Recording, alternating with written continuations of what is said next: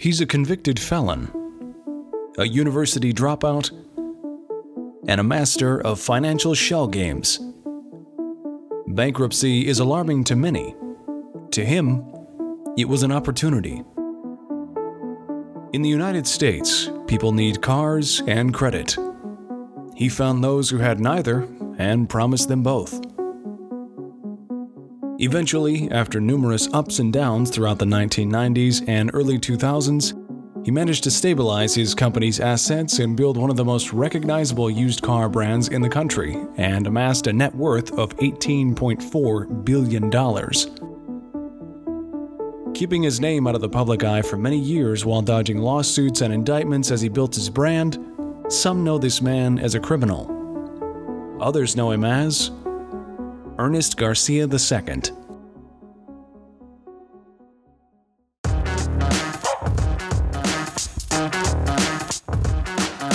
Money Talks, Wealth Whispers. My name is Connor, and I am fascinated by billionaires. How did they get so rich? Why is it so hard to get there? What advice can they give to the rest of us? That's what I'm here to find out.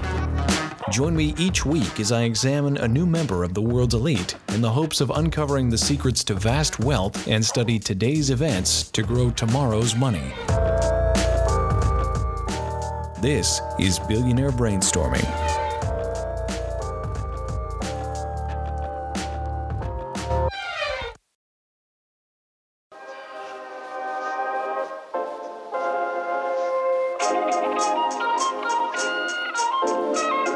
Mr. Garcia's career as an entrepreneur has certainly been colorful.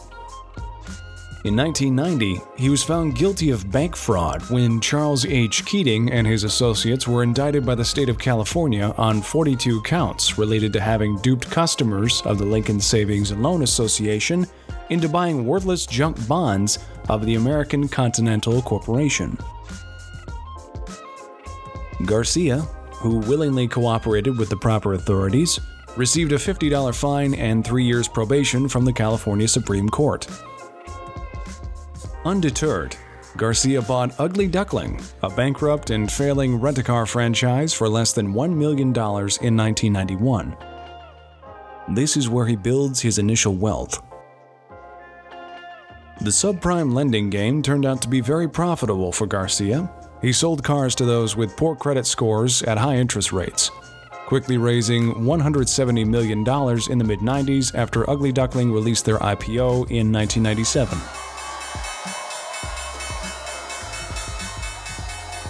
In that same year, there were only eight car lots for Ugly Duckling. However, in 2001, that number had jumped to 77.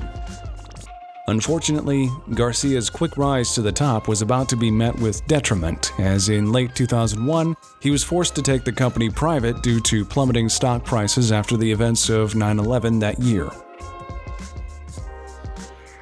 Things did not improve for a little while after this, as he frequently ended up in court suffering lawsuits due to questionable financial practices such as using his position in Ugly Duckling to sell 17 of the company's properties to an independent investor group and later leasing them back to the company. Shortly after this, Garcia purchased the properties himself at a 10% discount. However, he did offer the company a chance to purchase the properties from him at the discounted rate, but the offer was rejected since he had reportedly given $7 million of his own money to Ugly Duckling. Not long after going private in 2001, Garcia hired Raymond Fidel, who later became his CEO, who was also involved in the Keating scandal of 1990.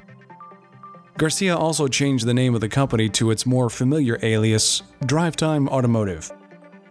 DriveTime operates under the same principles as Ugly Duckling sell used cars at high interest rates, but lower initial costs to those with poor credit. This model sounds wholesome on the outside, However, some consumer protection advocates argue that companies like this, who both sell used cars and finance them, often put their customers in cars they cannot afford.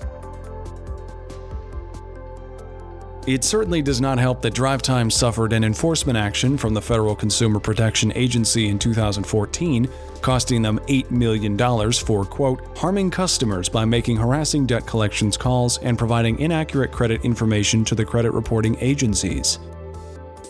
DriveTime has since modified their practices to meet federal compliance standards.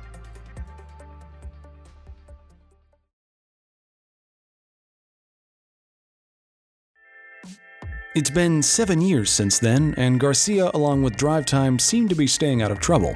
So, where is he now? Garcia II is the largest shareholder of Carvana, an online marketplace used for car purchases that is run by his son, Garcia III, who reported revenues of 3.5 billion as of its third fiscal quarter of 2020. Carvana operates under an Amazon.com like principle in that consumers browse for their vehicles of choice on their website, select them, and file all necessary paperwork without having to leave the comfort of their own home. It is worth noting that Carvana uses the same loan servicer, Bridgecrest, that DriveTime uses to finance their customers' vehicles. So, what does this mean for you? Sometimes it pays more to be financially clever than to be college educated. A bankrupt business could be your ticket to good fortune.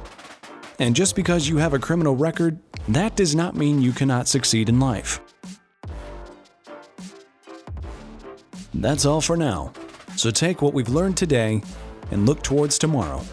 And maybe, just maybe, you'll brainstorm your way to a billion dollar idea. This has been Billionaire Brainstorming. Thanks for listening.